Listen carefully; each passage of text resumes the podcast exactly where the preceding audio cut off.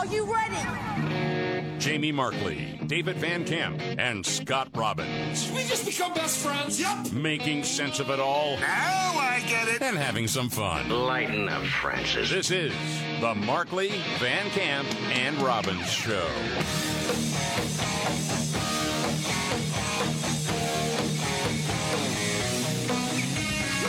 All right, let's do it. The Markley Van Camp and Robbins Show. I'm Jamie Markley. That's David Van Camp. Scott Robbins off today. He'll be back on Monday. Um, a new jobs report out, David. Oh yeah, Bidenomics, right? Everything is going great, right? From the bottom up to the middle out. That's what he's saying. That's what Joe is saying, right? Most jobs ever created, even though that's a lie. Uh, the United States uh, new job report added 209,000 jobs in June, uh, which means again the unemployment rate is low, but that misses the expectations, which were uh, some somewhere around 225 to 250,000 new jobs. And what is a a very interesting pattern that people have noticed is that as we saw in this report, they keep revising the previous numbers down. so, like they'll so they'll have this jobs report. Oh, we got two hundred twenty thousand jobs that added in the month, and then a month later they come back and they're like, oh yeah, actually it was seventy seven thousand uh, less than that. Um, so, uh, so what you, what you've got here is job growth in the U.S. slowing not just in June but through the first six months of this year. What's weird too, because you have the whole Biden team out, sort of campaigning across the country, Yeah. touting Bidenomics. Seriously, that's the best they could come up with. And so Joe's in South Carolina, and apparently there was something wrong. He thought with the podium, and, and he was trying to like kick it around, but you couldn't understand what he was saying. It got off to a very rough start. Thank you, Nicky Leonard. Do you remember when I'm kicking here? I'm kicking a stand in. What? I'm Do you kicking know what he's going to stand on? stand here. I think is what he said. Okay. Thank you, Nicky Leonard. Do you remember when I'm kicking here? I'm kicking a stand in. It's not working. Not working. Where's he going to go? All right. Maybe I stand on. Give my. I'll be six four. And then people just kind of start laughing. Mm-hmm. Maybe I'll be six four. Yeah. There were a few clips from that that had people scratching their heads a little bit, you know. Restore some pride. It matters. The lithium will power components like our, like, the, we, like it's going to be taken, being made in redwood mineral. Excuse me, redwood materials near Charleston. The company's making the largest investment in the state of the history of the state. Okay, a couple things. One, that's the president of the United States. Yeah. Can we get a sound system that works?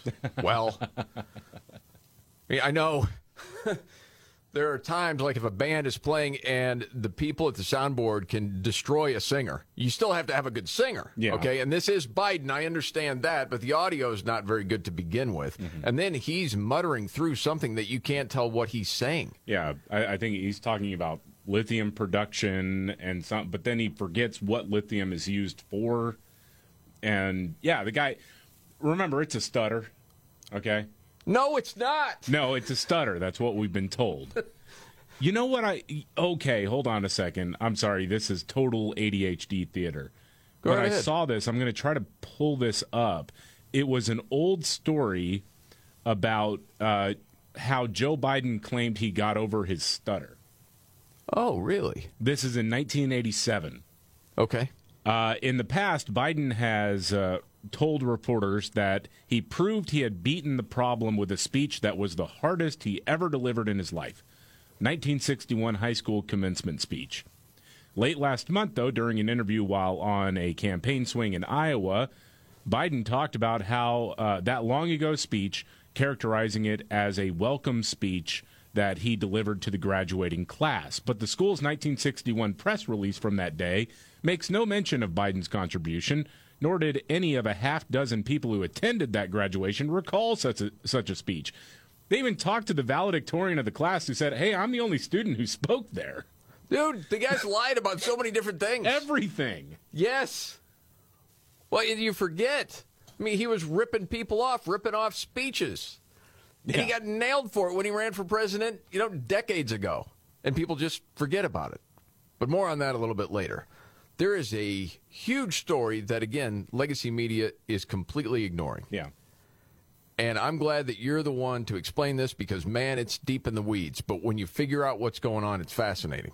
Yeah, one of the first people to contact the feds about Biden's corruption is on the run. Uh, dropped a crazy video detailing what's going on. New York Post had it first. Uh, this is Dr. Gal Luft. He's an Israeli professor. Uh, in March of 2019, ahead of Joe Biden's presidential campaign announcement, he met with federal investigators in Brussels to talk about his knowledge of Joe and Hunter Biden's business deals with foreign governments. And as he explained, he wanted to try to avoid, knowing that Joe Biden was going to be running for president, wanted to avoid uh, any sort of uh, repeat of a Russian collusion type thing. Mm-hmm. Trump, he's like, hey, I just got to get this out of there. Six different people from the federal government, from the DOJ, met him in Brussels. And he did this interview with them and told them what he knew about Joe and Hunter's business arrangement. He did- Especially with that Chinese energy company Yeah. because he was also part of that. Yeah, CEFC is that company's name. Um, he didn't hear anything back from them after this meeting. He was, however, earlier this year, indicted for arms dealing, making false statements, and failing to register as a foreign agent. He denies all of those allegations and says he was only hit with them because he was about to be testifying about Biden's, uh, Biden's bribery scheme in the House of Representatives. That is fascinating. All right, listen to this. Let it sink in. I, who volunteered to inform the U.S. government about potential security breach and about compromising information about a man vying to be the next president, am now being hunted by the very same people whom I informed and may have to live on the run for the rest of my life. Just think about it and ask yourself who is the real criminal in this story? Yeah. Well, and I think even if you came to the conclusion, you know what, I don't know if I trust this guy. Maybe uh, he was corrupt and he's just trying to claim whistleblower status to get the stink off of him, whatever the claim might be. Okay, there is a lot to what he is saying. Okay, and part of it is that Joe Biden, who said, I never talked with my son Hunter about any business dealings. This guy says, no, Joe was actually at a meeting with the Chinese energy company representatives at the Four Seasons after he was vice president, just a couple of months after Trump took office. There's a lot to it. Mm-hmm. And legacy media just completely ignores the whole thing. Yeah. Well, I mean, he's no Michael Avenatti. the creepy poor lawyer. I mean, yeah, it is kind of remarkable here because I'm with you. I don't, I don't necessarily know what to make of a lot of these allegations. It seems to back up what a lot of other people have said who are in a position to know, and then also, And it seems like most of his career, this guy had a great reputation. yeah, and, and part of what he said was, "Hey, if everything's above board, then unseal my indictment, Yes. uh, make it public, and also make the meeting notes public." Uh, that from from that meeting that we had all those years ago in Brussels. wow. because that that could really easily back up or or refute his claims if we knew what the content of that meeting was from somebody else. Think about all the Russian collusion stuff. Right. Okay, how it was covered. This is a story. Even if your NBCs of the world actually said, okay, there are some things here we can't verify. This is what this guy is saying. But these allegations are huge. Yeah. Eh, that at the least, but they won't do it because they have cover. Mm-hmm. They're running cover for the president, which is wild. Okay, more on that a little bit later. You're telling me, David, that Rudy Giuliani's back in the news? Yeah. Well, he has decided that he's ready to solve the White House cocaine caper. and somebody left a baggie of cocaine in the White House. Rudy's going to? Rudy Rudy decided to slightly sober up, roll out of bed, and he showed up on Newsmax saying, "Listen, it's not that complicated to find out who left the cocaine." I would think that's probably true. Why don't Why don't they appoint me and give me a couple of uh, of um, lie detector analysts and a couple of a couple of forensic experts, and I'll catch them. Uh, first of all, uh, I will first figure out everybody that went through that area. Well, yeah. It is not heavily trafficked. That's absurd. Uh, th- That lying press secretary made it sound like it's Grand Central Station. Well, yes, there's no cameras. Give me a break. Of course, there are people that come in there. It's a waiting room, but uh, it's not heavily trafficked. But you can you can narrow that waiting room down to what a hundred people. And my God, you give me a couple of New York City detectives, we'll get this thing figured out. I mean, Maybe they should. Stranger by the day. Let, let Rudy go in there. I, you know, I, I just I find it really hard to believe, and, and as we've talked about this week, the biggest tell to me is that the White House cannot definitively come out and say, "Listen, I know there's been a lot of talk about the president's son because he's had past troubles. Yeah. We can tell you for a fact he was not in that area of the White House. Absolutely. You could verify that Yep. in a couple hours by going through surveillance footage. They are definitely worried that it might have been Hunter's cocaine. Or they know for a fact that it was Hunter's cocaine and they're just waiting for this thing to blow over. I think you're right, man. It's one or the other. Might as well put Rudy on it. Yes. Just tell him to do that hair dye job a day ahead of time. Right, exactly. Let it dry fully. Yeah. Yes, absolutely. Or at least 12 hours, something. All right. Much more to get to. Oh, this whole thing with Zuckerberg and Elon Musk and Twitter suing Meta. Do they have a case? We'll get to that whole story and much more coming up. All right. The Markley Van Camp and Robbins Show. I'm Jamie Markley. That's David Van Camp. Scott Robbins out today. Plan on being back on Monday. Okay. I guess this is getting interesting. Uh, Mark Zuckerbot, as you call him, David. Yes. Elon Musk, a little battle. Mm-hmm. Twitter and Meta. Of course, that's Facebook, Instagram, and now Threads, which is like a Twitter ripoff. Yes, it is. And that's what Elon Musk is saying. It's a ripoff. You can't do that. So Twitter sent a letter to Meta CEO Mark Zuckerberg this week threatening legal action for what Twitter says is theft of protected intellectual property and trade secrets by Threads. So, if you heard the news, Threads said they what signed up 30 million users in the first 24 hours a Oh, couple yeah. days ago. Now made a big splash. And it's going to be, you know, competition now for Twitter, which legacy media loves because they don't like Elon Musk. You know, he's for free speech, can't have that. Yeah. So Musk wrote in a tweet, competition is fine, cheating is not. And he also attached in that tweet a letter that Musk attorney Alex Spiro sent to Zuckerberg. Um, he said that the company has serious concerns that Meta Platforms has engaged in systematic, willful, and unlawful misappropriation of Twitter's trade secrets and other intellectual property. Okay, now as far as the laws go, in a case like this, I'm not quite sure. Not an expert in that area. But I'll just read you part of it, David, and give me your take. Said over the past year, Meta has hired dozens of former Twitter employees. Twitter knows that these employees previously worked at Twitter, that these employees had and continue to have access to Twitter's trade secrets and other highly confidential information, that these employees owe ongoing obligations to Twitter, and that many of these employees have improperly retained Twitter documents and electronic devices. Mm-hmm.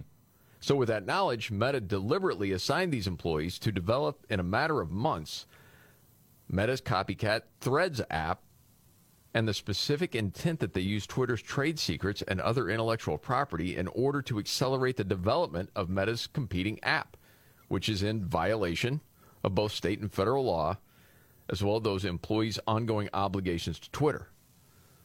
So I guess it's saying, okay, you worked at Twitter, you may have been fired, but you had the trade secrets. And probably per contract before, you can't just share those with people. No, I mean, especially like if you're talking tech, manufacturing, I mean, even radio in some circumstances. Yeah. Um, there's a lot of things when you're signing that employment contract or agreement, whatever it looks like. Uh, you can't take them across the street. You can't take certain strategies or certain knowledge across the street and just apply it there. Um, and usually employers are pretty specific about it, and it's not a statute of limitations type thing. It's no, this is ours. You can't steal it. So what do you think's going to happen? they may have if they have the evidence i mean if there has been a lot of people from twitter going over who are in key positions in developing this particular app or this particular product then i think they do have a case if they can if they can you know if they have enough evidence there. Um, and I, I don't know. To me it just sort of seems like uh, zuckerberg is realizing that the metaverse is something that nobody wants. They've sunk a ton of money into this like virtual reality world that they built and nobody uses it. Nobody wants it Yeah, they lost a lot of money last year. and and it's a clunky product to begin with. You know getting all the gear is expensive. Nobody's going to do it. So you make a little splash here and you can go back to data harvesting because that's always the that's really the name of the game with most social media if not all of social media. It's not about providing a platform where people can share ideas and whatnot. No it's about being able to package people's data to make uh, customer profiles for advertisers Yeah, monetize it. Mm-hmm. that's why it's free yeah, people have pointed out online. This is what Zuckerberg's always done. Yeah. Take somebody else's idea, steal it. Yeah. Monetize it, which is pretty interesting. And you were mentioning, I didn't realize this because I'm not signing up for threads, but that once you do, you can't sign out or you lose your Instagram account. Is that how it works? That, well, I that's what was being reported yesterday. I think Wired reported it that initially, if you wanted to deactivate your Threads account, it would take down your Instagram as well. Because as I understand it, it's it's basically an extension of Instagram. okay. So it, it's not like it's not like you can have a Facebook profile and an Instagram or or an Instagram account. You can have one or the other. But I, I guess if you have an Instagram account, you can open up your Threads account, and if you want to delete one, you got to delete the other. Which means Mark Zuckerberg owns you yet again. Uh, it's something, man.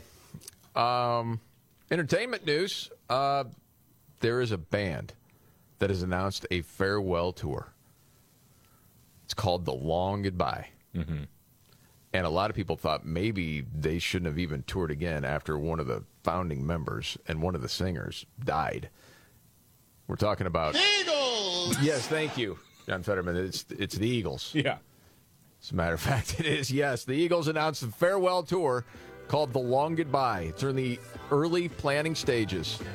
Only fall dates right now with Steely Dan.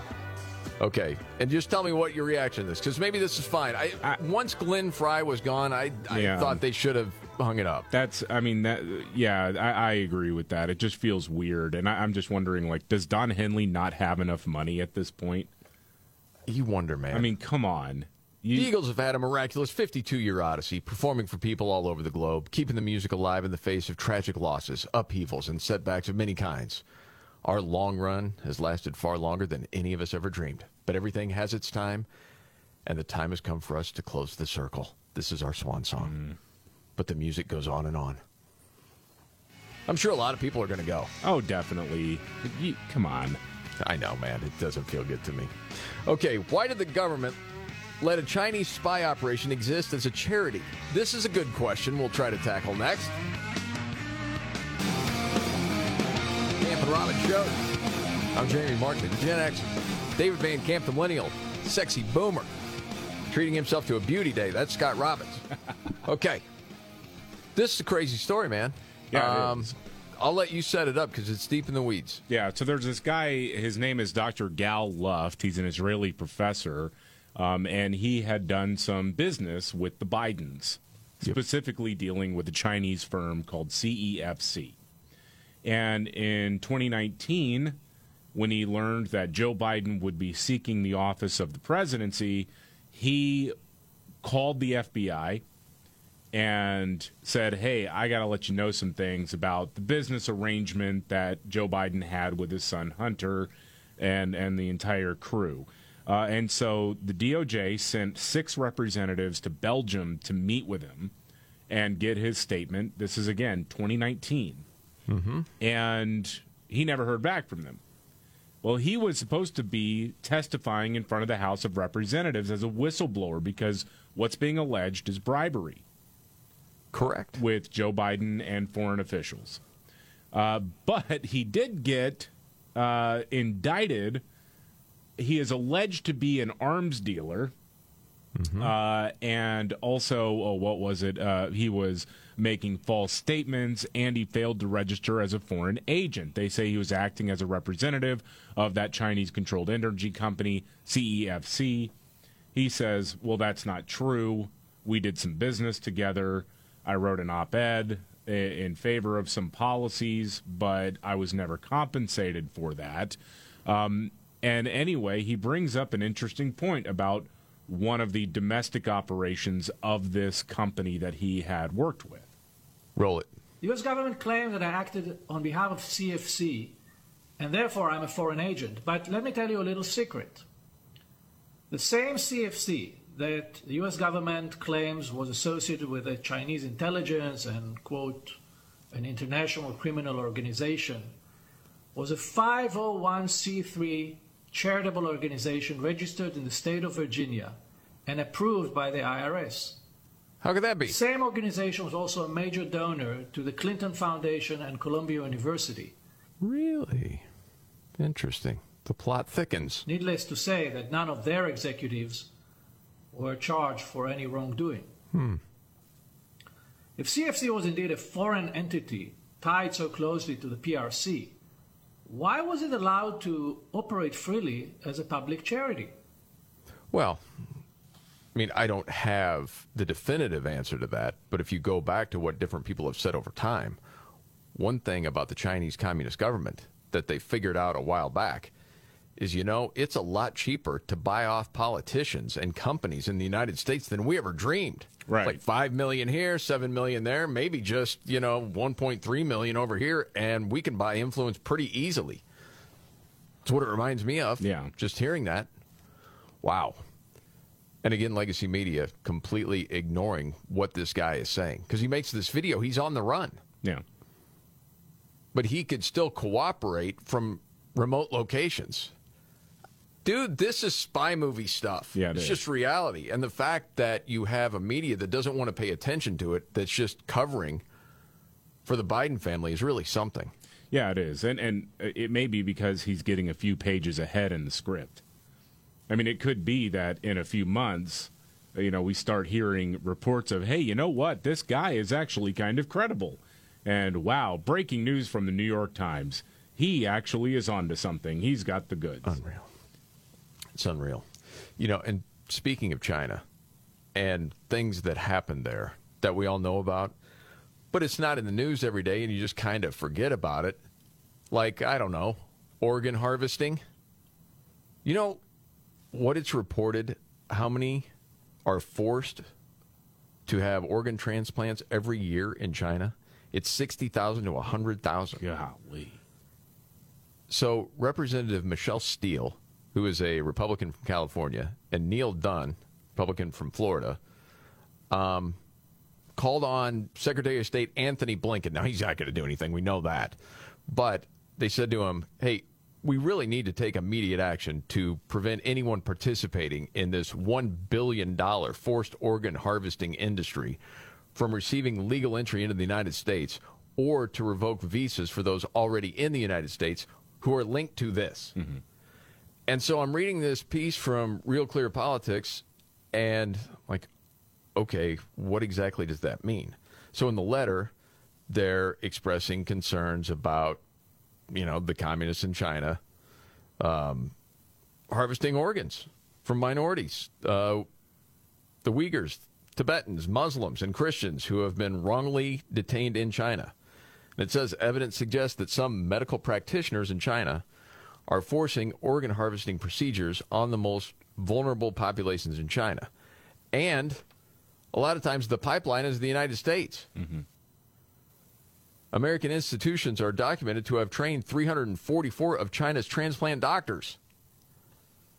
Holy smokes, did you know that? I mean, I, there's a lot of of Chinese nationals who come uh, here for university training and uh, medical training and things like that. Yeah. So it's not like a stretch to know that's happening, but to actually Yeah. see it with a number like 344? Yeah. Wow, man. And as the story goes, um, you know, this comes as the Biden administration continues its efforts to repair its strained relations with China. which are at the lowest level in decades over disputes relating to Beijing's aggression against Taiwan, Chinese spying, technology, and various trade disputes. And you know who's there right now? Treasury Secretary uh, Janet Yellen. Yeah, Janet Yellen is over there. They they've gifted her with a gigantic bag of Werther's originals too. who, who is saying we don't want to decouple, we want to be able to work together. Mm-hmm. And I'm sure China loves that. Person that got confused about bottlenecks, if you remember. Supply bottlenecks that have affected our economy badly, that I didn't, at the time didn't fully understand, but we recognize that now. I didn't understand inflation. Mm-hmm. I'm sure China will be happy to talk with me because they know I don't know what I'm doing. Golly, man. One thing after another. And it, the overarching thing to me is, and I know it sounds tinfoil hatty, but we've said it for a long time, is if all that's true, and I think it probably is, Biden's compromised by China, Ukraine, who knows who else. You know, Why do we make the decisions we do? Dude, anybody remember COVID? we have no interest in getting to the bottom of that. Nope. And punishing anybody for it. It's, I know, it's a broken record. It's crazy. It's insane. We got to move on. It's that time of the show. Going around figuring out, well, it's not the biggest story, but it caught your attention, so it's certainly worthy. David, today, what's your story? All right, so last week, a guy in Houston, Texas, was found unresponsive outside of a church. He had cuts and bruises all over his body. Uh, the cops went and got him. He was hospitalized. It turns out he was a guy who'd been missing for eight years. Eight years. His name is Rudy Farias. He was uh, first reported missing when he was 17. He was out walking the dogs and uh, went missing. There was an extensive search for about a week, and then they couldn't find him. The cops would follow up occasionally uh, to try to, you know, they, they do that from time to time to try to see if there are any new leads, figure out where he went. But the story just got weirder because not only did he just show up randomly outside of a church, but family members and activists are saying he was never actually missing. Keisha Ross and her family told uh, Houston ABC affiliate KTRK that he was living with his mother the entire time. They said, "Yeah, we saw him as recently as a few weeks ago." Said he used to come in my garage, chill with my cousin, son, and daughter. That boy was never missing. Uh, some are claiming that he was actually abused by his mother during the time that he was missing. Uh, and the cops, as it turns out, have actually talked with him over the years when they've gone to check in. They didn't know it was him because he and his mom used false names. What? How's he still missing? That's a great question. Well, he doesn't say he's who, who we think he is. You know, I don't know. Oh my goodness! Wow, that's something. Okay, all right. Without Robbins today, um, my story is uh, well, I got a different couple we could go with. We'll just go with this. Um, I, you're not going to see it in too many places, I don't think. Cannabis is linked to mental illness. Wow. That's from the Wall Street Journal. Now, is that something that comes as a surprise to you, David? I mean, everything has a limit that you can hit. yeah. Yes, it's those that abuse the drug more likely to be diagnosed with depression and bipolar disorder. I mean, there's been a push for a long time to say, hey, just lay off people that just want to smoke their weed, man. Just let it be. Let's legalize it, monetize it. Then all of our problems are solved because we can pay for everything. Yeah. Of course, it doesn't quite work that way. Um, but yeah, they're finding out um, more and more that there are long term effects to smoking weed that are not good. Um, you know, they tell the story about, you know, legalizing it in the state of New York. Several studies have shown that chronic cannabis use is linked to um, higher incidence of schizophrenia, especially among men in their early 20s. That's when the disease is usually diagnosed. First paper on it, Swedish study, and this has been published years back now, found that heavy cannabis use was associated with a six-fold increase in schizophrenia risk. Had you ever heard that before? Uh, not not to that extent, no. Sixfold. Yeah. And that, that had been out there for a while. Now, a new long term study has examined the medical records of all citizens of Denmark over the age of 16. Some, it's over 6 million people, for patterns of diagnosis, hospitalization, and treatment for substance use This goes between 1995 and 2021. And this was in JAMA, the journal uh, for kids. Show that people who had previously been diagnosed with cannabis use disorder were almost twice as likely to be diagnosed later with clinical depression. Man. Yeah, it's one of those things, man, where it seems like, oh, it's harmless. What's the big deal? You old people just kind of freak out about it. No, there's some real dangers there. Mm-hmm. You know, do you get scared about uh, hearing these stories after your college years, David? I'm just curious. No, I've been managing my schizophrenia very well for the last few years. I'll say that. You still won't let me hear any of the songs you wrote when you were 21 years old. No. I want to see the lyrics, No, man. How much no. money is it going to take? A uh, million dollars. Start the GoFundMe today. Okay, what is the story with Elon Musk signing a pledge to China's core socialist values? What does that mean? We'll get to that much more coming up right in. All right. The Markley Van Camp and Robbins Show. Jamie Markley, David Van Camp, Scott Robbins out today. Should be back on Monday. All right, David, what's the story with Elon Musk and China? Now, this is really disappointing. So, the Chinese authorities they were a little upset at electric vehicle automakers because they had uh, slashed their prices last year to try to choke out competitors that were smaller. Okay. And really, you're talking about state controlled enterprises, and they're saying, hey, wait a minute, you're undercutting our revenue, so we don't want you to do that. Sign a pledge. And part of the pledge involves vowing to uphold core socialist values. And Tesla CEO Elon Musk was the only non Chinese firm to sign that letter. Yeah, that is disappointing. Yeah, because, well, I mean, Tesla does a lot of business in China. You can never really forget that when you're talking about Elon Musk. Yeah. Well, in so many ways, you want you want to really like everything about Elon Musk, but it's things like this that keep you from doing it. Mm-hmm. Doesn't mean I don't have appreciation for him purchasing Twitter, because I think we found out so much from the Twitter files, Yeah. and he's done a lot of good things, at least in my opinion, with Twitter, um, because he is making a stand for free speech. But yeah, that's disappointing. Yeah. Hmm. What do you think he thinks when the because he knows what the reaction is going to be from people? Oh, I, I don't think he cares. And, you know, not necessarily being a slam on him. I'm just saying that remember that Elon Musk is not on your side, my side, or anybody else's side. Elon Musk is on Elon Musk's side. Yes. And that business really depends on uh, access to the Chinese market in order to succeed.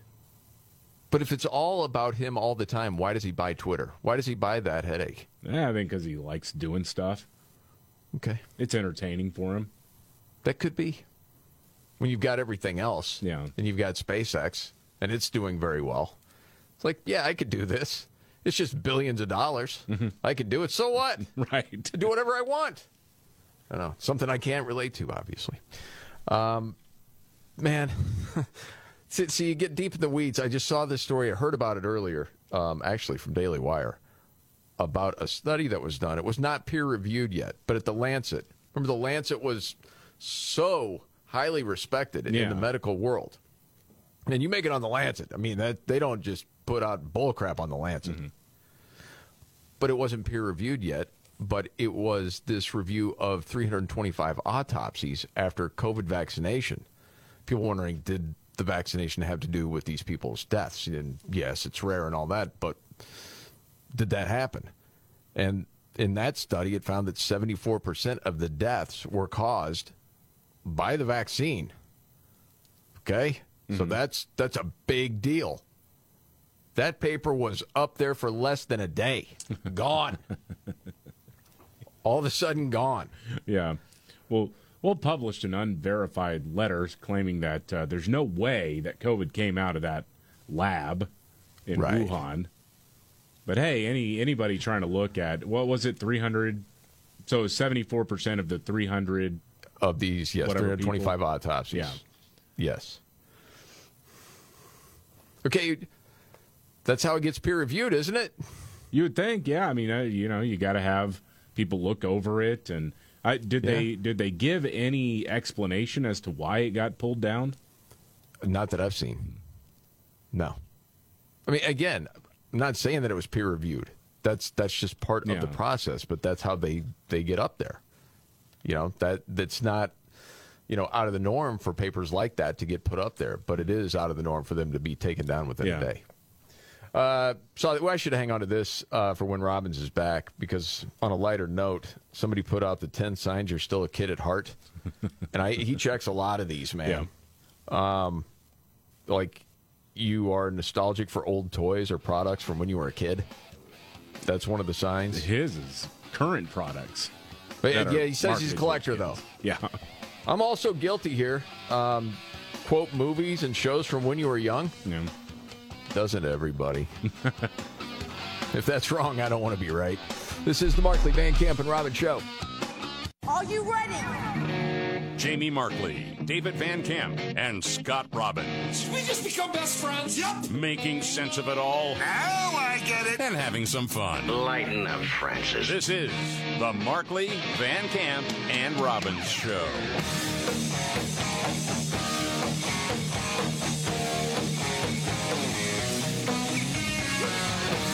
The Markley Van Camp and Robbins Show.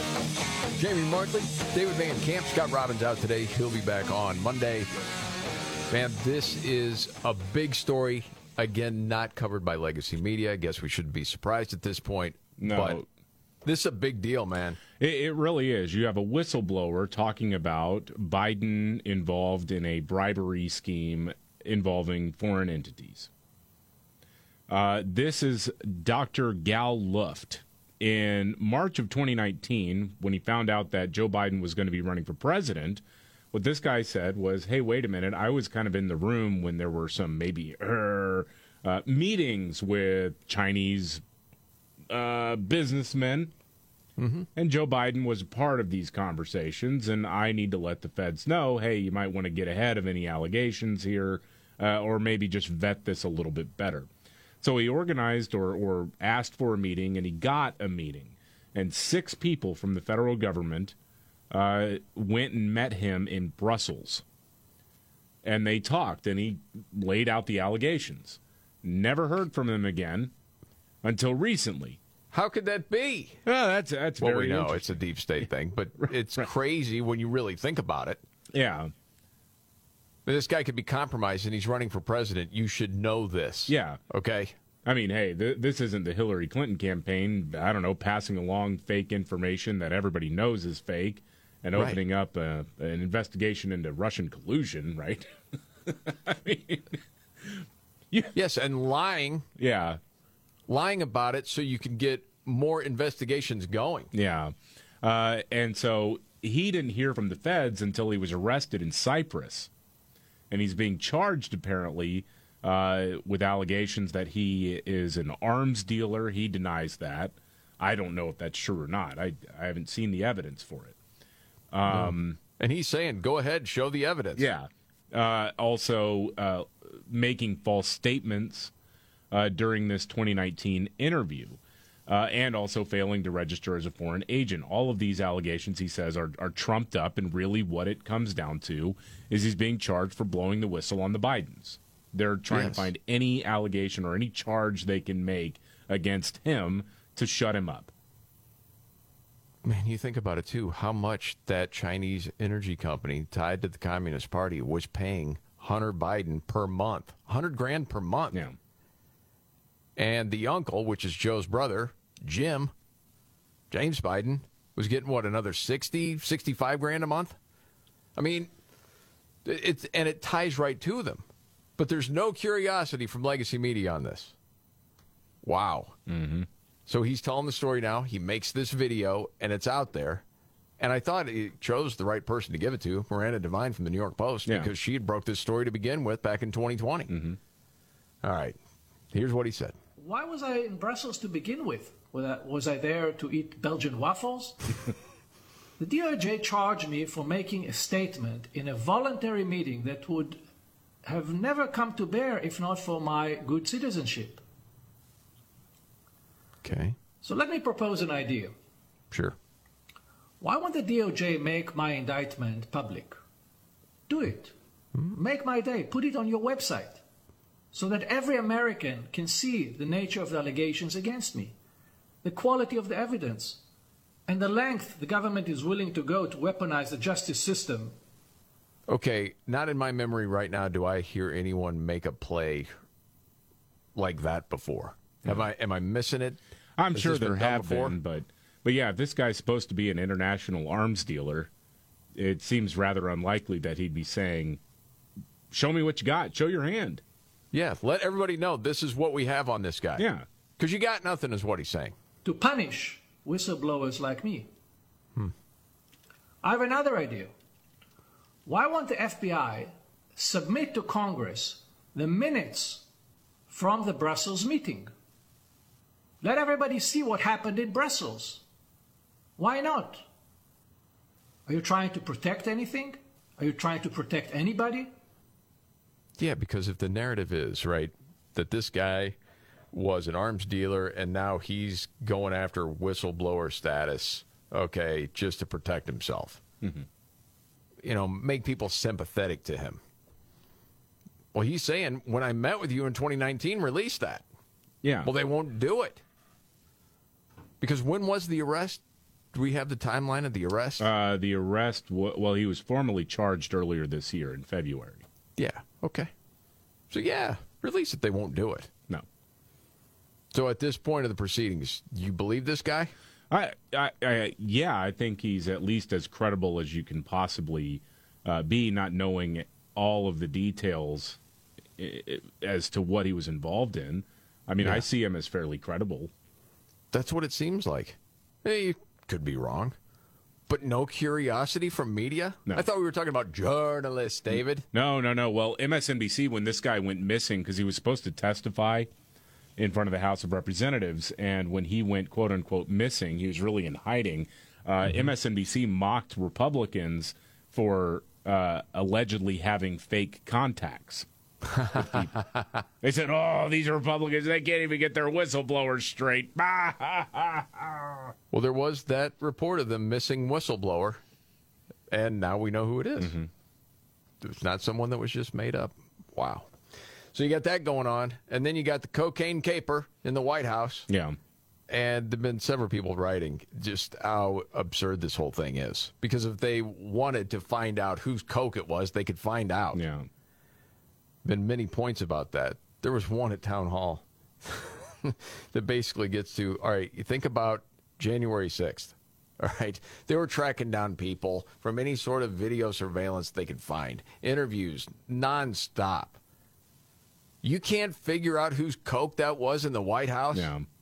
Right there close to the Situation Room? Really? Yeah, it's it's it is actually unbelievable and quite frankly insulting to people's intelligence. Yes, I mean from the get go. Well, and then you know an official off the record saying, yeah, it's it's likely we may never know whose cocaine that was in the White House because you don't want to know. Yeah. Now, the, the longer this drags on and the more you hear about locations changing and whatnot, the more I think, okay, they know exactly whose it was. Yep. And it probably was the president's son. I, I heard uh, our, our, our colleague Jimmy uh, does some uh, producing for us and a couple of other shows, uh, brought up an interesting point. And uh, I'll tie it back to uh, a few years ago when Hunter Biden uh, lied on his background check form and acquired a handgun illegally, and then that gun wound up getting trashed, getting getting thrown in the garbage, literally. Yes. The Secret Service got involved and ran cover for for Hunter Biden as a favor to Joe. Yes. And I have to believe that there are people in the Secret Service who are ticked about that, who really don't like that, but they can't, you know, they they can't go and you know there are, there is still honor among some people. Um, they they can't go and just uh, uh, tell Congress about what's going on in the White House. They can't, you know, blow the whistle. They're not going to leak information at all. Um, however, Jimmy's thought was they knew exactly what that baggie was when they found it, and they probably knew exactly who did it. And they're so tired of running cover for the crackhead screw up son of the president that instead of going, hey man, Mr. President, uh, tell your kid to knock it off with the cocaine in the White House. Right. They instead said, suspicious white powder found. Let's get the fire marshal here. You know, so they get, you know, DC Fire gets involved. All these other agencies get involved because it's a, sp- a suspicious white powder, which is doing things by the book, but certainly throwing some people under the bus. That's a great take, man. That's a good theory. That makes some sense. You know, It actually does. All right, we've had it with this guy. This is we're what done. we're going to do now. We're done with this. That's funny. All right, switching gears. This is a tragic story. Golly. Um, I saw a little clip of this. It it's sad and so maddening at the same time. Yeah. Well, there, was a guy who served as a, an interpreter for the U.S. Army in Afghanistan. Then he fled the Taliban, uh, and he was killed by teenagers in Washington, D.C. this week. Uh, Nasrat Ahmad is his name. He was working as a Lyft driver when he was shot early Monday morning, just before sunrise. He's got four kids and a wife. Uh, he served as an Afghan interpreter for a decade before Joe Biden handed the country back to the Taliban. He was able to escape as Kabul fell. Uh, moved to Philadelphia initially. Well, he got robbed in Philadelphia. So they moved the family to Alexandria, Virginia, in the D.C. metro. Um, and so then Monday morning, he was driving, and teenagers, four teenagers, I tried to rob him or something, and uh, one gunshot rang out, and he was killed. And a nearby camera picked up part of the shooting, namely uh, showing four young black males running away, talking about how they killed him. All right, roll it. He said hear he was reaching, bro, is is what he said. you killed. Him. Oh my goodness. You got you got kids who are not even through puberty yet, running around D.C. before sunrise with guns. Wow. Well, it's because of the Supreme Court. Affirmative action. right. That's, Yeah. that's how that happened. Yeah, you It's can't affirmative action your way out of that. Unbelievable, man. You know, there was a piece today in Real Clear Politics from Kendall Qualls, a black conservative, talking about, you know, the affirmative action decision from the Supreme Court and the left freaking out about it and how this is going to, you know, put people of color, you know, so far behind, all this sort of stuff. Um, and part of that piece, he just said, anyone who examines the condition of black Americans objectively will see what I see a culture that has departed from its roots of family, faith, and education. Since the 1960s, we have gone from 80% of black children being born into two parent homes to 80% of black children being born into single mothers or born to single mothers in 2017. Affirmative action programs cannot and will not make up for the decline of two parent families over the last 50 years and its effects on generations of black children. And he goes on from there, basically saying, knock it off, okay, with the affirmative action. And this is why people of color have it so bad in this country. It starts with the family. I'm sure that someone will come out and say that, well, he is just a victim of white supremacy and they've brainwashed him and now he is a tool for, you know, white supremacy, some nonsense like that. But it totally makes sense of what he's saying. Yeah, and I think the the affirmative action issue, especially now in the year 2023, is looking at the wrong end of the spectrum when it comes to lifting up any community of color, any minority community. Because by the time you're talking about college admissions, which is what the Supreme Court was addressing, uh, having racial quotas doesn't address any sort of issue that is really plaguing different communities right now, which is at the ground level, at the at the elementary school level. Dude, if you've ever done work in the inner city, and people say you've really got to have an influence on Yeah. kids when they're really, really young. A lot of times by middle school, it's too late. And I know you can say, well, it's never too late. But by statistics, that is definitely true. It's just sad all the way around. All right, much more to get to. Oh, stamp prices are going up again. Great. Um, and Fox News asking DeSantis about his lack of movement in the polls. Because Trump, I mean, it's like, what, a 30 point lead and then some. What's the deal with that? Straight ahead. The Markley Van Camp and Robbins Show. Jamie Markley, David Van Camp, Scott Robbins out today. He'll be back on Monday. So the question came to Ron DeSantis Hey, you're way behind in the polls, buddy. Yeah, yeah, he is. Uh, Governor Ron DeSantis is polling second in the Republican presidential primary. Uh, Trump is way ahead, and there hasn't been any, if, if I mean, not really on the national level at least, positive movement in the polling for DeSantis. It gets a it gets a little bit different when you get down to like swing states, and really when you're talking about Trump versus Biden versus uh, DeSantis versus Biden. Yes. That, that's where you're starting to see him gaining ground in those state level polling uh, results, especially Wisconsin. But yeah, but but in, in terms of the uh, primary, it's been a couple months and he really hasn't made a dent, and in some polls he's gone backwards. Uh, yeah. but here's this. Uh, he was asked about it by Will Cain on Fox News. Okay. Well, I think if you look at the people like the corporate media, who are they going after? Who do they not want to be the nominee? They're going after me. Who's the president of Mexico attacking because he knows we'll be strong on the border and hold him accountable in the cartels? He's going after me. So I think if you look at all these people that are responsible for a lot of the ills in our society, uh, they're targeting me as the person they don't want to see as the candidate. And so this campaign just started, uh, but I think it's pretty clear that I'm the guy that not only can beat Biden, uh, I'm the guy that can beat the left on all these different issues uh, because people's freedoms are under assault. We had to fight all these people in Florida. And I think of any Republican in the country, uh, I have the best record of defeating the left on issue after issue, and we'll be making that case over the next six or seven months. Uh, I'm yeah. running to win in in January and February. I'm not running to juice polling now. Interesting. Yeah. Well, and uh, you know, we'll see what happens. The interesting part about Wisconsin is you still have Trump leading DeSantis by a point, mm-hmm. which is a lot closer than a lot of states. But then, when asked in this poll who would they vote for in a head-to-head matchup between DeSantis and Trump, people chose DeSantis over Trump 57 to 41 percent. Isn't that crazy? It is. Well, I mean, if you take out the rest of the field, I suppose it, it everybody else kind of coalesces um, around Ron DeSantis. Yes, it seems to be that way. But we, I mean, we haven't even seen the first debate. That's not oh, no. what August twenty third. No.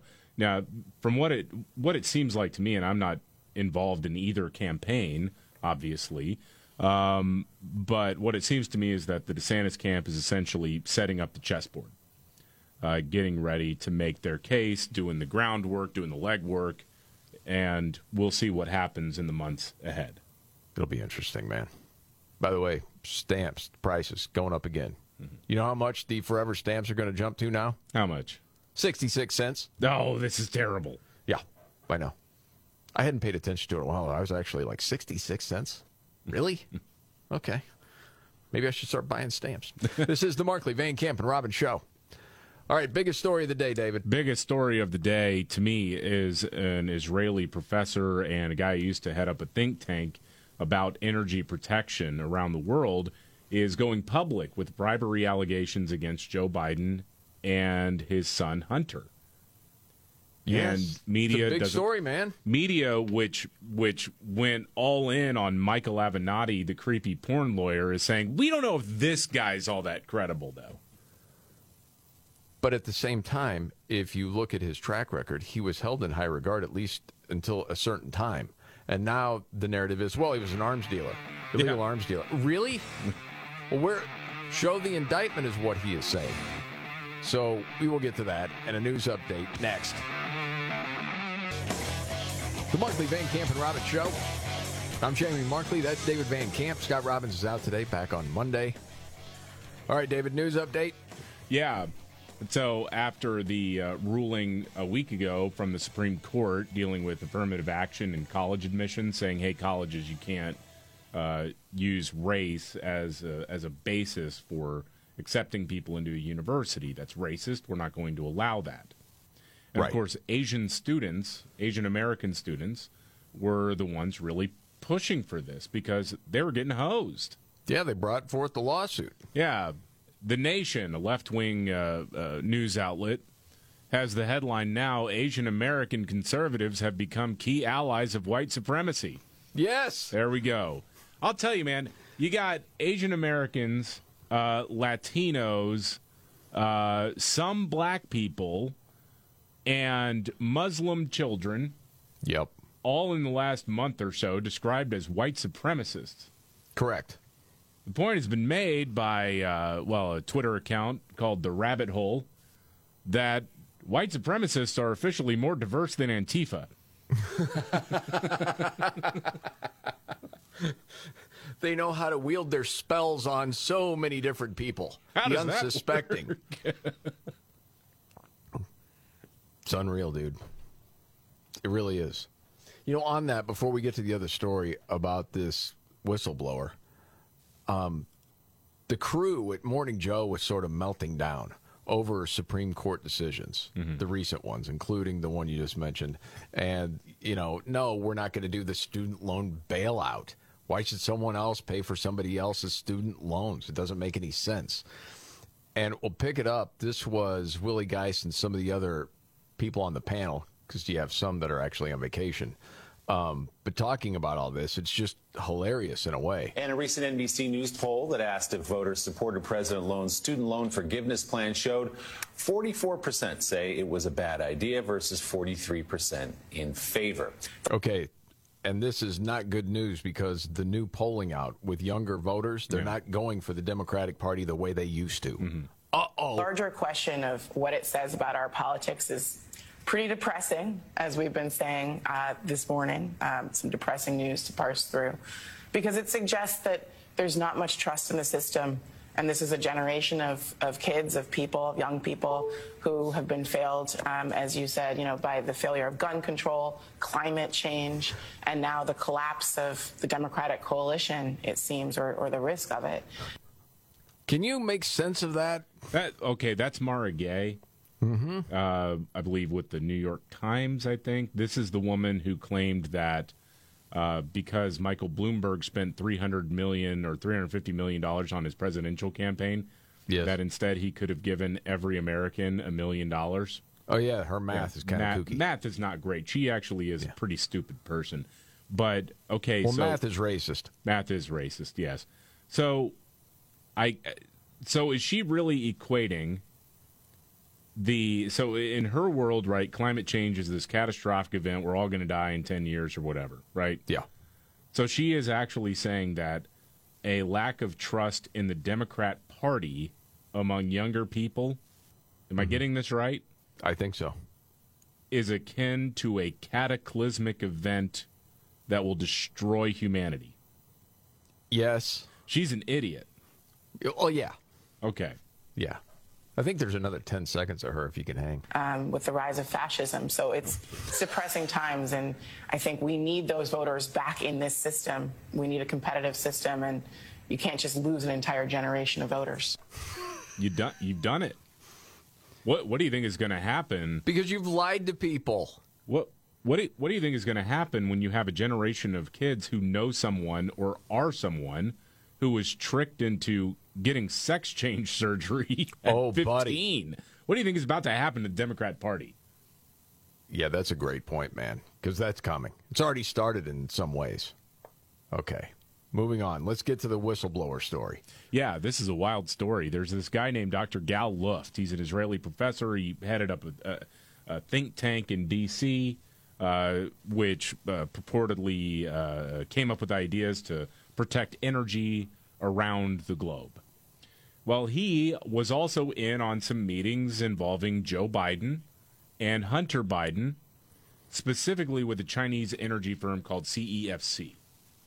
Well, and dude, Biden has said so many times, I knew nothing of any of my son's business dealings with anybody. We didn't mm-hmm. discuss them. Discuss them. You're at the meeting at the Four Seasons. Yeah, and so he he is saying he puts Joe in the room during some of these conversations, uh, Mhm. which at the very least shows that Joe Biden lied really about not having any knowledge of his son's business deals around the world. Um, well, he is out on the run now, uh, and he laid out this story in this video as to what the timeline has been. In 2019, he contacted federal law enforcement and said, "Hey, Joe Biden is thinking about running for president. I want you to know that there may be something there with regards to potential bribery or malfeasance, influence peddling, all of that." And I was in the room when some of this stuff went down, and I want you to know about this. Yep. Well, they never got back to him. They met actually with uh, federal officials in Brussels in 2019 and never heard back. And then, from what I heard, if I remember right, he tried to contact him again in Yeah. 2020 when the Hunter Biden laptop Yeah. story came out from the New York Post saying, hey, I know this to be true. They still did not want to talk to him. No, they didn't. Really? Yeah. Um, and so now he's been charged with all sorts of things. Uh, he was arrested for, they're saying, arms dealing or, or having an involvement in international weapons trade, uh, making false statements, and failing to register as a foreign agent. And that last part seems to really get under his skin, and I understand it. Because Hunter Biden skated on those charges in spite of a mountain of evidence against him. Yes, he did. Roll it. And perhaps the biggest question of all why am I being indicted for FARA? For ghostwriting an innocuous article for which I received no payment, let alone from a foreign government, when the mother of all FARA cases, the Biden systemic influence peddling on behalf of foreign governments for which they raked millions, goes unpunished? Yeah. Well, there's no explanation. And again, man, I'm sorry, I'm going to say it every time. NBC, ABC, not curious about this at all, not going to cover it. Apparently not. It's a massive story. I mean, they can't ignore this stuff forever. And I, you know, the Republicans are not going to back off of this stuff.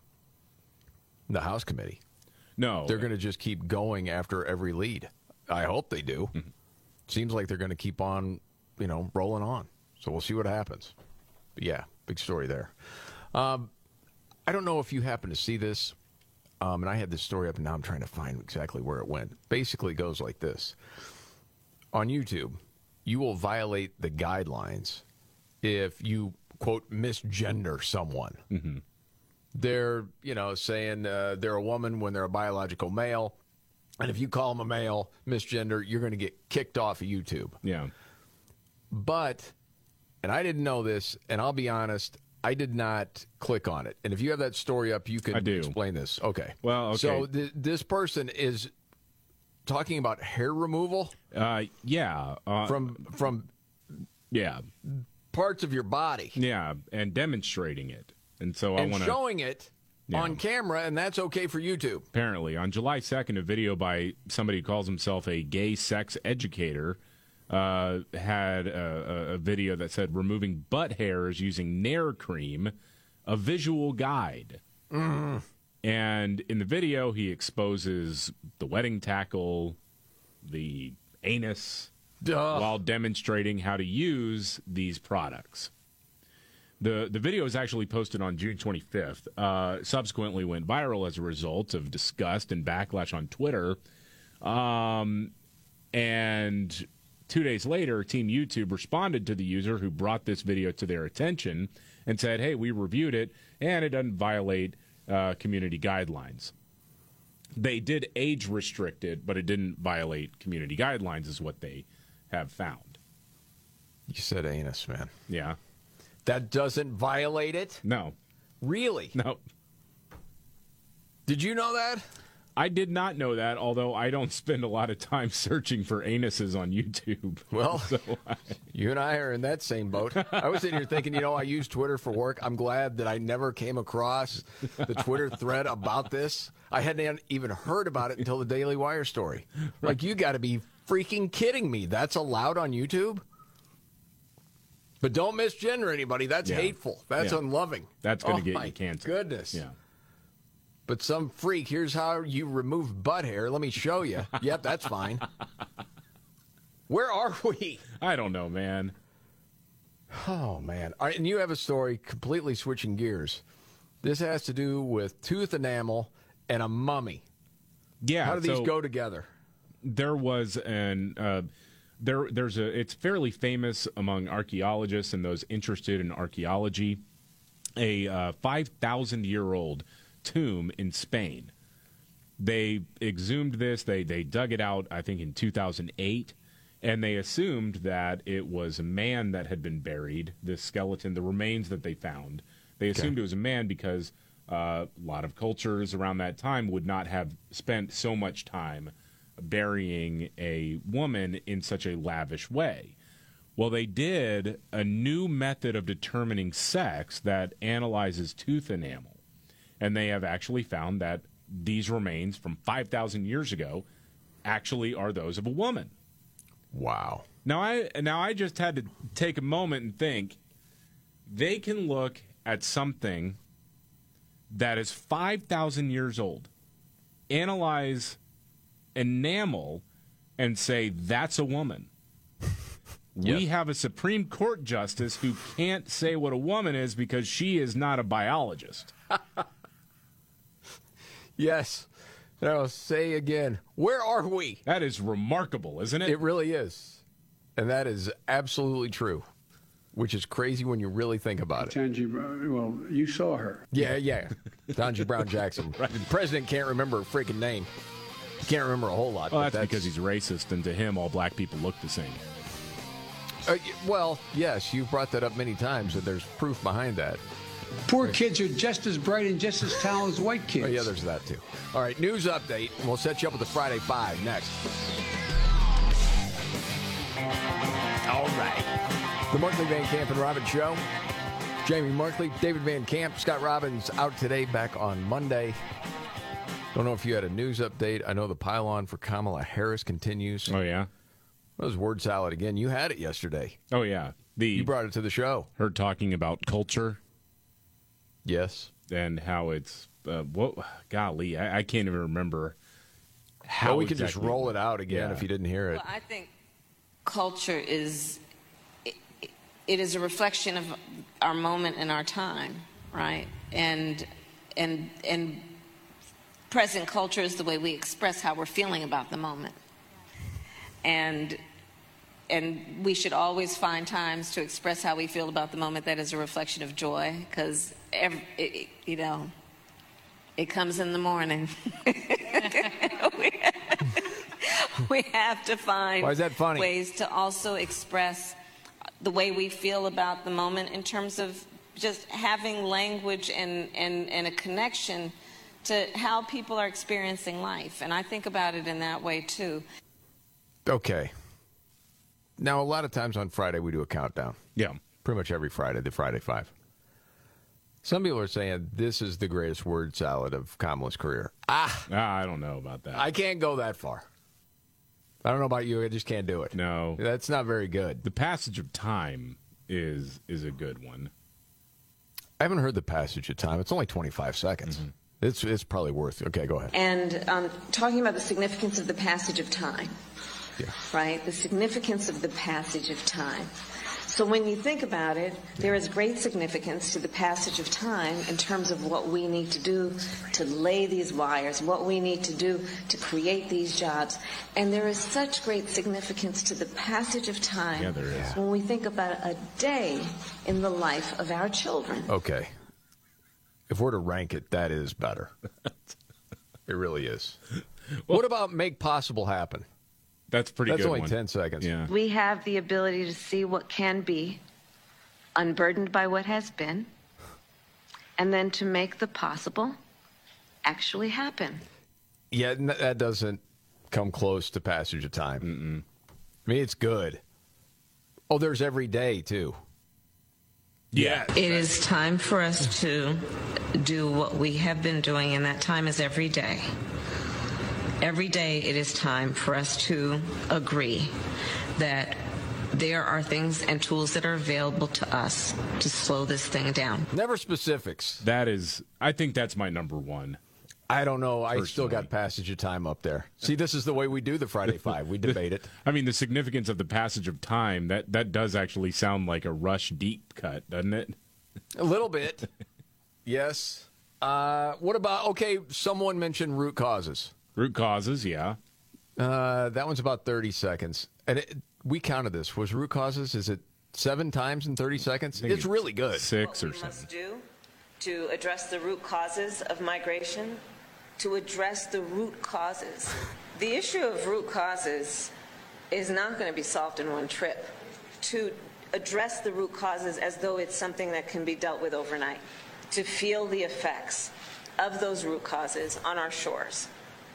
And the root causes are based on the problems and the challenges that people are facing in countries like Guatemala, which is why I was there. We have to address the root causes. Okay. I'm still going passage of time. Your original number one is now my number one.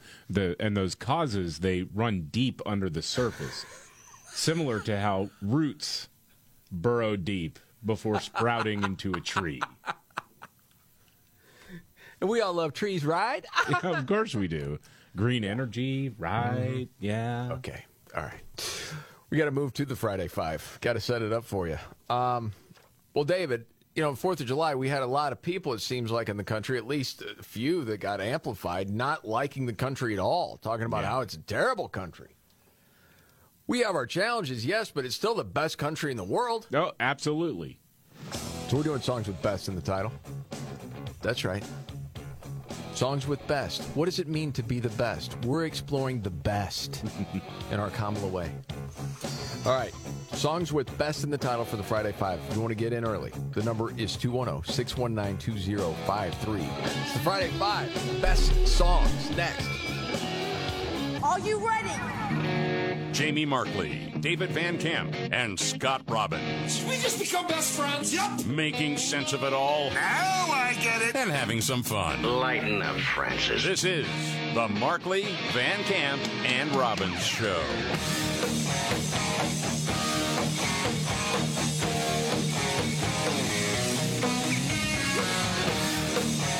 The Markley Van Camp and Robbins Show. Jamie Markley, David Van Camp, Scott Robbins out today. Back on Monday. It's Friday. That means our countdown that starts like this.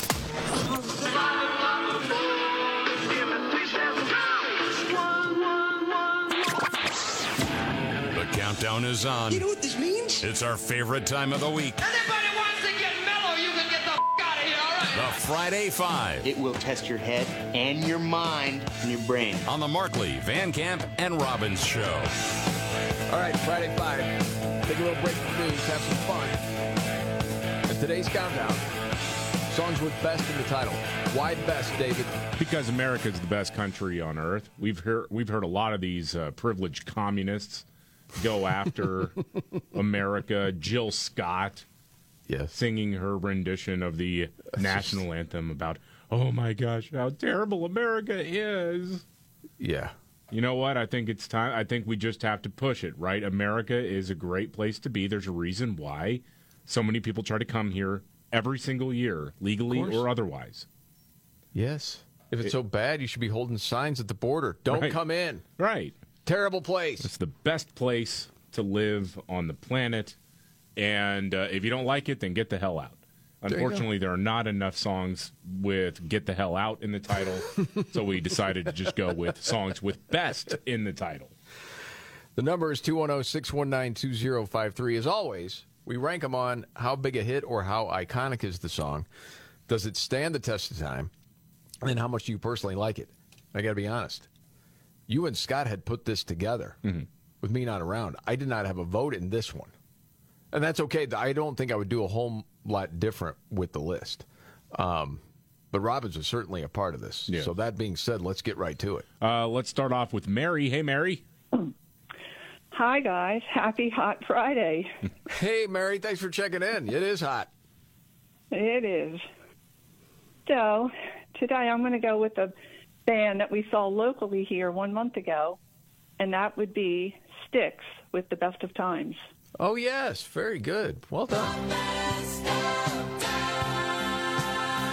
It's a big song. I had this in my five. I got overruled by uh, Scott. Wow, that is surprising to me. Because of what wound up being number five on the final list. That's what Scott had ranked fairly high. Okay, and you'll know it when we get there, but the number five, honestly, and I would homer for that band. But I thought, man, that doesn't seem to be worthy. of- You know, when you're looking at songs that didn't make the five, that's interesting. Yeah. Okay, now on with the countdown. Uh, let's talk with uh, Bill. Hey, Bill. Hey guys, thank God Hey, for Bill. you. What's hey, that? you were feeling, I'm up. I'm up here in Sagnasty, Michigan, up here to Governor Whitlis's control. Witless, that's great. Yeah, yep, yep, yep. Uh, in fact, she just signed a law that uh, if I say something that hurts somebody or hurts her feelings, uh, I can go to, to felony. And so uh, I'm trying to find an attorney general that will uh, prosecute her for hurting my feelings, There you go. Yeah. making idea. me, making me feel afraid. Yeah, that's true. I'm so, I know Yeah, you're so- quivering there in Sag Nasty. yeah, yeah. Well, it ain't too far to freedom in the north, so what, we, we got that to cling to. Um, hey, we appreciate you guys. I was a little, little, little concerned because you're filled big shoes. Uh, Rush Limbaugh uh, was in the time slot up here, and you guys came in behind, and I appreciate very much what you're doing. Oh, nobody can fill that dude's shoes, man. Not possible. I know he was he was something, but it, it took three of you, and and I love the the fun that you put into the crap that we're dealing with. well, thanks, man. Appreciate it. Yeah, yeah. So, so what I'm thinking, uh, I, I just I grew up in the '70s, and Tina Turner, she was so hot, simply the best. Oh yeah, that was a big song. I'm honestly surprised that Scott didn't have this as his number one. He likes this song, doesn't he? He does. He played it at the top 40. And I mean, if he's not here, we're definitely going to criticize him. and he knows it. He's listening right now, like, what are they saying about me? Scott? Yeah. Yeah, the Trumpster, he's disappointed everybody. I understand. Didn't make the top five. All right, who's next? Let's talk to Dave. Hey, Dave. Hey, how's it going, guys? Good, Dave. Thanks for you checking guys in, are man. amazing once again. Hey, I'm going to say uh, Van Halen, uh, um, Best of Both Worlds. Yes, sir. Number five.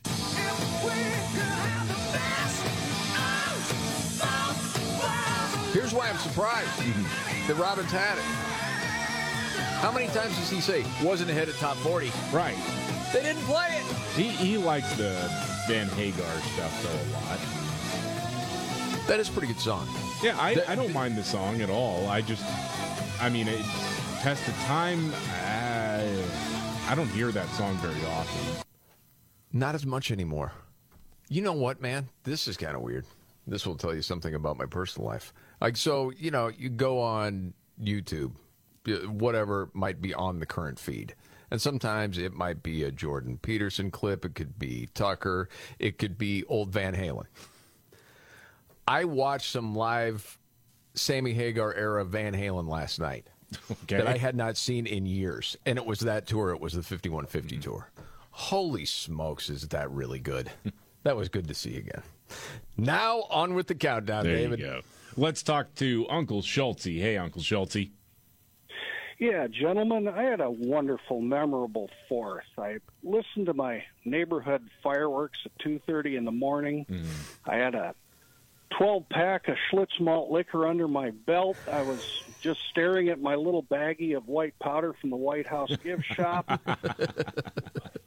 All this while spreading Nair down in my nether regions. and all I could boy. think about was the old classic song "Hit Me with Your Best Shot" by Pat Benatar. There you Well, that's a walk off, Uncle Schultz. Yeah, there, there you Number go. one.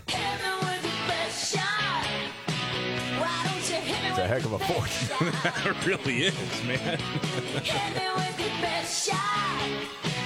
Hey, big song, really good test of time. I like the song a lot. yes. I'm sure Robbins had that high. I think it was his number two. Van Halen was his number one. Wow. Yeah. Okay. Um, she had a great run, man. I know it was before you were born, David. Uh, You'll remind me of that because you were born in 87. But man, those songs, they really do hold up. It's well done. Okay, so we got Pat Benatar at number one, and we have Van Halen at number five. We've had some honorable mentions. It's songs with best in the title. And who's next? Let's talk to Greg. Hey, Greg. Gentlemen, it's been a long time. Greg, thanks for making the time, buddy. Uh, you know, I thought you guys were going to go with cocaine song, so I had that in my head the whole week. but but um, I'm going to give this one out to Monica and uh, my wife.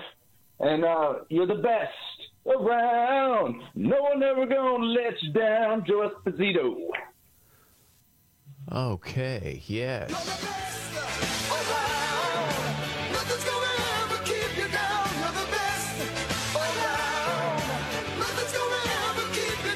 Is that Karate Kid? I believe so, yes. Yes? Thought so. It might be a comedy number now. Maybe. But that's fine. It's a good memory. Still fun It's to well hear. played. Yeah. Yes. Mm-hmm. All right, still looking for two, three, and four. Who's next? Let's talk to Woody. Hey, Woody. Hey guys, love your show. Missing Scott today. The Friday Five is always better with the three of you. Agree. Well, I mean, the, I the list itself, when Scott votes, that's a different story. But yes, the camaraderie. When somebody's gone, it's not quite the same. Uh, my song, The Eagles, Best of My Love. Oh, yes. Number three.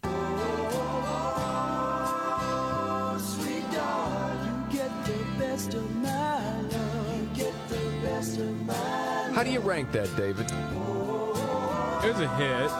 Yep. Decent test of time. Yeah. I like this song, but I if you told me I never had to hear the song again, I wouldn't be too bummed out. That's one of those we've talked about it before. That middle ground where I, I can recognize that harmonies in it are really well done. It's a well crafted song, Mm-hmm. but, so I appreciate it for what it is. It's just not my favorite Eagles song. So my personal like was a little bit lower than that, but I, I think that was Scott's number two. Okay. Um, I thought, I thought it was odd, um, because it's, it's like this breakup song in a way, mm-hmm. And we both see it slipping away. All of that.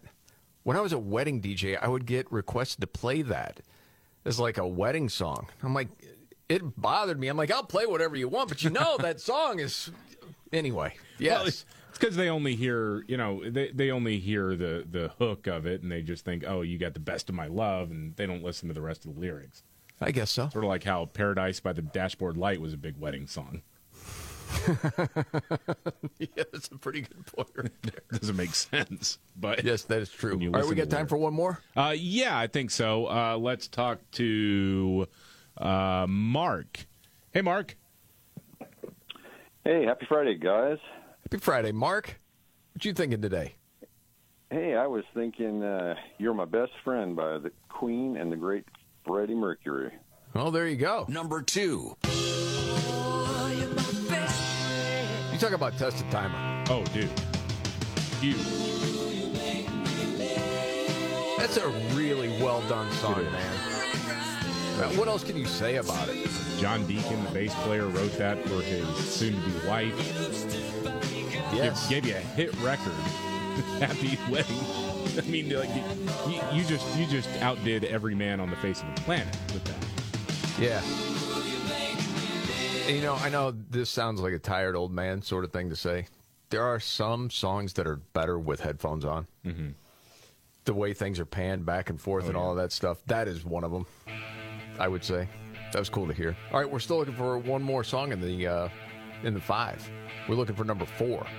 It's songs with best in the title and a bunch of great honorable mentions to get to as well. The number again is 210 619 2053. 210 619 2053. It's the Friday Five. Songs with best in the title, and we'll wrap it up next. The Markley Van Camp and Robbins Show. Jamie Markley, David Van Camp, Scott Robbins out today. Back on Monday. We got to finish up the Friday Five. We got a news update coming up in less than 15 minutes. A lot going on today. Before we get there, the Friday Five, songs with best in the title. We live in the best country in the world. You know, some people gripe and moan about it all the time. There's your number one. Hit me with your best shot, Pat Benatar. You're my best friend from Queen at number two. Best of my love, the Eagles at three. Van Halen's best of both worlds at five. And we've had great honorable mentions, including Tina Turner and Styx. And now back to it, David. Let's start off with Bill. Hey, Bill. Hey, good, good evening, guys. How you doing? Great, Bill. Thanks for checking in. Great Friday, man. Yeah, man.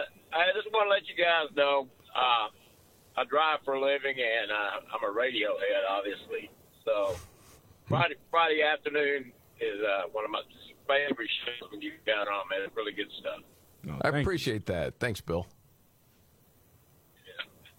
So I was thinking just a couple years ago, the Cars. She's my best friend's girl. Yes, sir. Number four. Here she comes again when she's dancing beneath the starry sky. Yeah, I think you Here she comes again when she's dancing beneath the You know, one of the things I really like about this song when it comes on the radio and if you listen to it, one, it, it mm-hmm. just it sounds way more simple than it is. The guitar work on this song is actually very impressive. Elliot Easton was a bad man, but it's but Still it's is. so understated. Yeah, You don't really what you're saying. appreciate that until all of a sudden you hear these licks and you're like, "Oh my gosh, that's actually really good."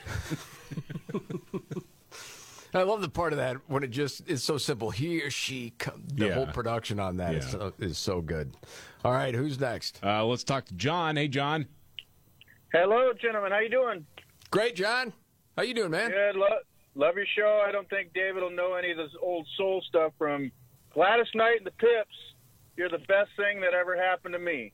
Oh, Cause you're the best thing that ever happened to me. I know this song. you do. I love You're Gladys the Knight. best thing. We mentioned earlier, you and Scott actually put this list together. Yeah. And I think of best songs.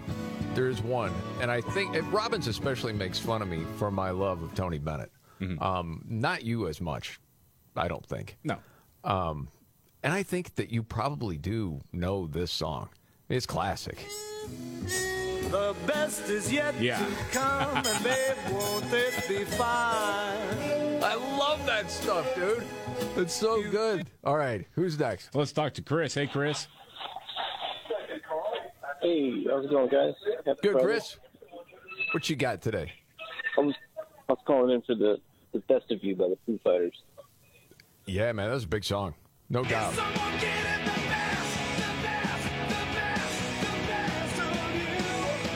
Happened to Foo Fighters the other night? What's that? No. It was like the first time they didn't play the song Everlong live, and there were people that were mad, and then they were like sending messages to Dave Grohl's daughter on TikTok, and then the next show, he addressed it, and to those people, and he double birded and like bleep you.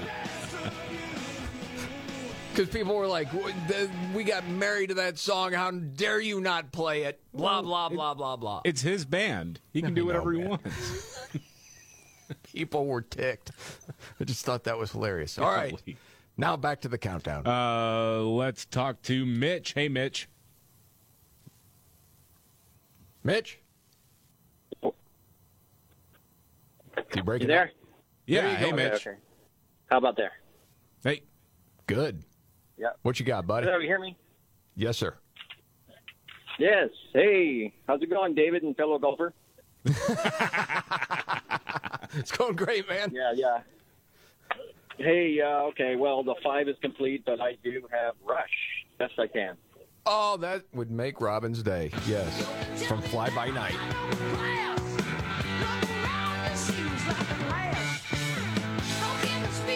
Good honorable mention. So again, your five is Van Halen, Best of Both Worlds, Cars, My Best Friend's Girl, Best of My Love, Eagles, You're My Best Friend, Queen, and number one, Hit Me With Your Best Shot, Pat Benatar. Good list. We had others if we had time, but we only have so much time. This is the Markley, Van Camp, and Robbins Show. Okay, David, biggest story of the day. It's kind of a blockbuster. Yeah, the biggest story of the day is that somebody who was intimately uh, aware and involved in some of Hunter Biden's deals with China uh, is blowing the whistle. And he says that the federal government's going after him to protect Joe Biden. he is on the run. It's it is a crazy story because he's been on the run for a while. Yeah, he has been. So uh, that seems to be a pretty big story that national media is just not going to touch. No, and it, it's deep in the weeds, and it's a gift that you have, David, to be able to make it easy to understand. All I know is Biden family is corrupt. Now, laying out the pieces to make it easily understandable, that's a skill that David will provide next. Right then. The Markley Van Camp and Robbins Show. Jamie Markley, David Van Camp, Scott Robbins off today, back on Monday. News update, David Van Camp. Well, I think this is a pretty big story, and it involves a guy by the name of Gal Luft. He's a uh, energy policy expert, um, and he has been on the run for quite some time because he is blowing the whistle. One of the first whistleblowers for the Biden family corruption. And what he is alleging is that through his contacts with a Chinese energy company called CEFC, uh, he was in on some meetings that would have involved, at the time, former Vice President Joe Biden. We're talking just a couple months after uh, Joe Biden left the White House after the Obama administration ended, and, and Hunter Biden being involved in this as well. And he says he's got the goods of a bribery or kickback scheme that involved influence peddling, of course, uh, with the uh, vice president and former vice president and now current president of the United States. And he says that in 2019, he first contacted federal authorities saying that, hey, I've got this evidence about Joe Biden and this potential uh, bribery or at least influencing influence purchasing scheme that Biden was a part of. Uh, the feds never really got back to him, and then No, we've been providing cover forever. and then in 2020, when the story about Hunter Biden's laptop detailing uh, some of these overseas business transactions, among other things, obviously, very famously, you know, his uh, his uh, dalliances with hookers and crack cocaine and all that stuff. When that laptop was made public, or the knowledge of that was made public, he called again saying, "Hey, I've got other evidence that you might want in connection with this." Well, at, uh, at the time, this was the de- it was the deputy director of the Department of Justice at the time, the acting deputy director, I should say, who said, "Oh, thanks. Yeah, okay, fine. Uh, yeah, we do have your statements from a couple years ago, but uh, we're not really going to go in depth on this." We're going to provide cover for the family. And then in February, he was indicted. Uh, Gal Luft was. They're alleging that he had some part, the feds are, that he had some part in an international drug running scheme or operation. They're also saying he failed to register as a foreign agent uh, because he had written an op ed for a state controlled uh, media outlet in China. and they're also saying that he provided false statements. And he has uh, dropped a video. It's about 14 minutes long, detailing all of these things. And uh, you know, I'm just giving you the broad strokes of of, of what he is alleging here. But it well, does and look part of it is, too, man. uh, Just to jump in to say, you know, you'd be confused hearing all of this information and say, well, okay, maybe this guy really is just trying to cover for himself. He was into some illegal stuff, and now he tries to claim whistleblower. But he's saying, as far as the indictment with me, put all the information out there. Yeah, make the Tell indictment public. everybody in America what you have on me, mm-hmm. because I call BS. Yeah. Yeah, that's something, man. And legacy media not all that interested in what he has to say. Not at all. Shocking. I mean, NBC News sat down and had the exclusive interview, if you remember, with this woman named Julie Swetnick, who told a story.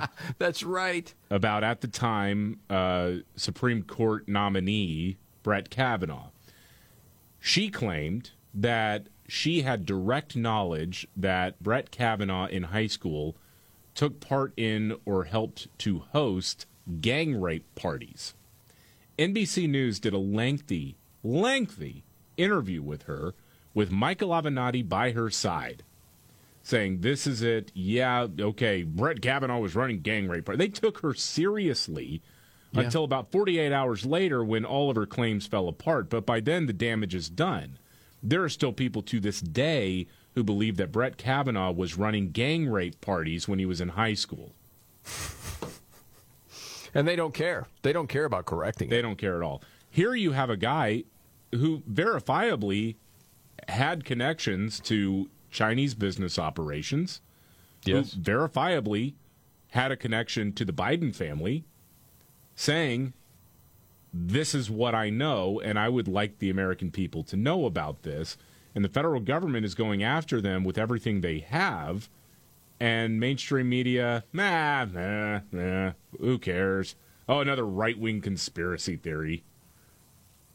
The other thing, man, when it goes deeper into what this dude Gal Luft is claiming, is that that Chinese energy company, you know, is paying Hunter Biden a hundred grand a month, and Jim Biden sixty five grand a month, just in exchange for use of their family name, in promoting China's interests. Yeah. Well, I mean, and then you think about, okay, we have a president now. I don't know if you noticed, but boy, we certainly look like a bunch of female dogs when it comes to China and what's happened over the last few years.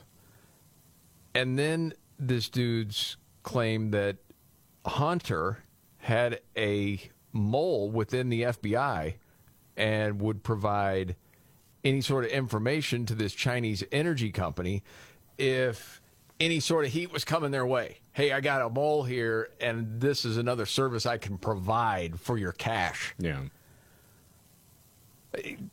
Dude, again, it's the stuff of movies. But legacy media, we don't want to pay attention. No, no, no, no. I mean, going after Joe Biden, nah, those that's already been debunked. Just like the uh, laptop was nothing more than Russian disinformation. Unreal. And we're uh, not probably ever going to find out about whose Coke it was in the White House. No, no, that's going to be a mystery for the ages, right? I mean, that's something that it's impossible. One of the most secure buildings in America. There's no way, no way to know who left a bag of drugs in a little cubby in a waiting area. You have cameras all over the place. Yeah. No, it, it makes absolutely no sense. And we all know whose cocaine it was. Come on. There's a really good chance because if it wasn't Hunter's, Yeah. as you said before, they would have said, "Hey, any you people saying it was, you know, the recovered drug addict, Hunter, it wasn't. How Yeah. dare you?" We would have heard that already. Oh, absolutely. And and you know, I, I for a minute there, and I think the location has changed since uh, she offered this opinion. But Kayleigh McEnany, Trump's old uh, press secretary, Yeah. I you know when she made a case that I thought was at least reasonable, that you know you got a security officer right there, you got Secret Service right there. She does not believe that a baggie of cocaine would have been left there for 72 hours. She thought that they probably blew the whistle on it within minutes of it being left there. And then you sort of parse this out a little bit more, and that that claim kind of does fall apart because if it was within minutes, then you know who just walked through the door. Well, not only that, are you telling me it's that easy to get anthrax in there? Right. It, that just never made sense to me. And and even even better yet, if Hunter Biden was last at the White House a week ago mm-hmm. and then left for Camp David with the rest of the family, then you could look at the security footage and say, okay, well, we know for a fact that Hunter Biden wasn't even in the area for days before they left. Then it's like, okay, you rule him out.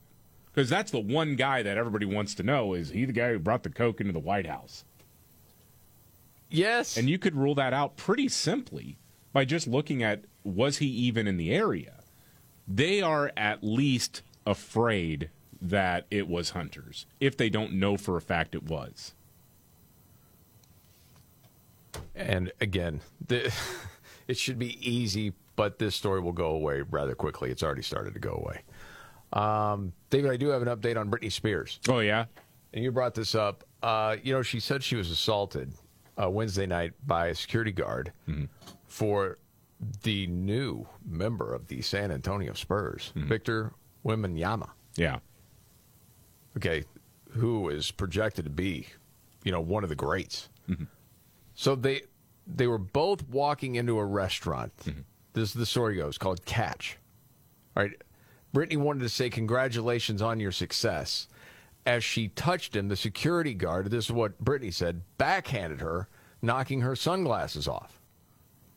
Okay, and then you're hearing a couple of different stories of how this actually went down. One source said the guy hit Britney's hand. Uh, same source also said Britney was knocked to the ground. But a witness who was interviewed by TMZ said it was the guard's hand that connected with Britney's face and the glasses flew off, but he didn't see her fall.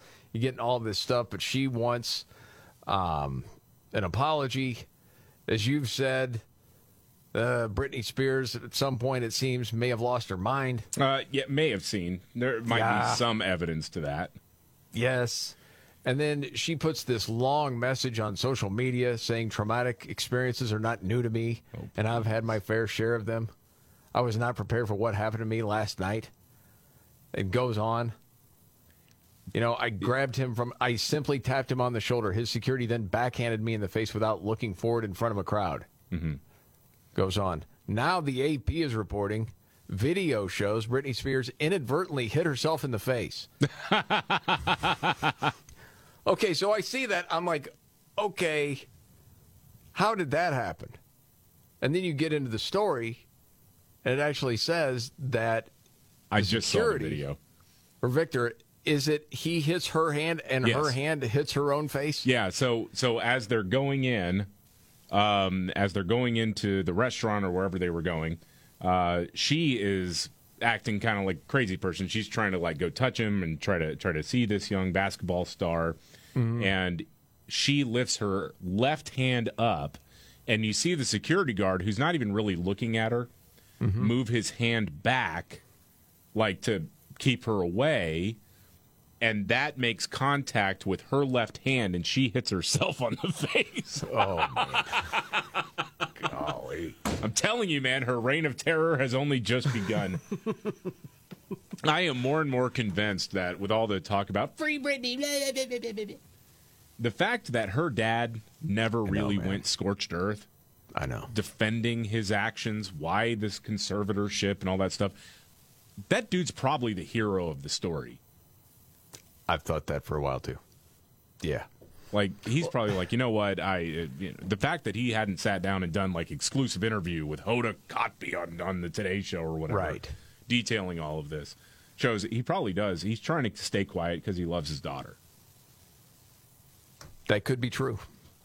Or it's sometimes it goes back to one of the statements you've made many times on the show. They're all bad people. Well, they are all bad people. I don't want to believe that, but that's also a possibility. Well, and and Britney Spears needs to know, and I, I want to try to be as gentle as possible. Oh boy, she's not the pop star Britney Spears anymore, at least in public.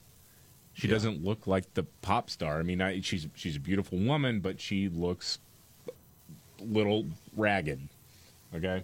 Yeah. She just kind of looks like if you if I saw her in In her mind, she still might be Yeah. like this. Yeah. if I, get saw her you're in public, I would just kind of think, okay, kind of like frazzled looking, uh, pretty lady, but uh, I might want to cross the street.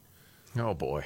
You know. Yeah. I mean, look, she, I mean, she's been through a lot. I understand. She's had some struggles, but You want her to get better, that whole thing. The Yeah. one thing I got to say was seeing the headline that she hit herself uh, inadvertently. Now I understand the security guard didn't mean for her to hit herself with anything. He was just moving her out of the way. Yeah, he- he it just- wasn't like when your older brother would grab you by the wrist and make you hit yourself in the face. No, no. You're like, why are you hitting yourself? No. Why you, stop hitting yourself. I'm not. You're controlling my arm that's hitting myself in the head. yeah, that that's not what happened. He wasn't even looking at her. He was just trying to like create a little wall, a, a barrier, and she hit herself in the face. But she didn't mean to. She, I mean, just for the record, she didn't mean to. She's not quite that crazy. As far as we know. As far as we know. Yes. All right, we got to get to another uh, news update. and Nimrod's of the news. Coming up. Big Van Camp and Robin Show. Jamie Markley, David Van Camp, Scott Robbins out today, back on Monday. News update, David Van Camp. National Security Advisor Jake Sullivan asked about the cocaine found in the White House. Jake Sullivan being one of the people who was threatening to send a very uh, sternly worded letter to the Taliban as they were taking over Afghanistan. Um, anyway, he says, "Hey, look, you, I want you to know one thing. What? We take drug use in the White House very seriously. No. Okay. And then finally, uh, look, we have rigorous drug testing policies at the White House. We have rigorous drug use policies here at the White House. We Mhm. take those extremely seriously. So we'll let the investigation unfold. If it involves someone from the White House, the appropriate consequences will ensue. If it involves some visitor who came in and left it, then that's a different matter uh, that raises a different set of questions that are less relevant to, to my line of work. What's his line of work? National security. Dude, if it was a visitor's, that means you could get anthrax through there. Yeah. That would be your gig. I mean, it, it's something like you gotta you gotta arrange the tour in that part of the White House like 21 days out, and you have to have a congressman. If you're I'm t- like going down the tourist line, right? You have to have your congressman uh, get the request. You got to go through a rigorous process uh, and get everything scheduled 21 days before you even show up. Who is going through all of that, bringing cocaine into the White House and leaving it there? No. No, we all call BS, dude. Not buying it. And with that, we go to Nimrod. When the going gets tough, Damn it, this is too hard. the dumb get dumber. All right, Dean. It's Nimrods in the News on the Markley, Van Camp, and Robbins Show. I love the poorly educated. All right. Nimrod's in the news. Go to Chicago. Night of the 4th of July. Um, little car chase. So this dude, he had a 2008 Acura, but the license plate was obscured. Um, and he was actually taunting the police with the little sign he had to cover the plate that said, Don't embarrass yourself, CPD, meaning Chicago Police Department. His name, Alonzo Terrazzo, 21. When the cops tried to pull him over, he floored it, started a high speed chase. It was a busy area. Cops said they didn't want to cause a crash, so they decided to call off the chase. But the dude still thinks they're chasing him. He's flying through lights. He crashes. Luckily for him, he wasn't hurt. Passenger of the other car not hurt, but he was finally arrested. He'll be back out, well, tomorrow. Yeah, sure. That's Nimrod's.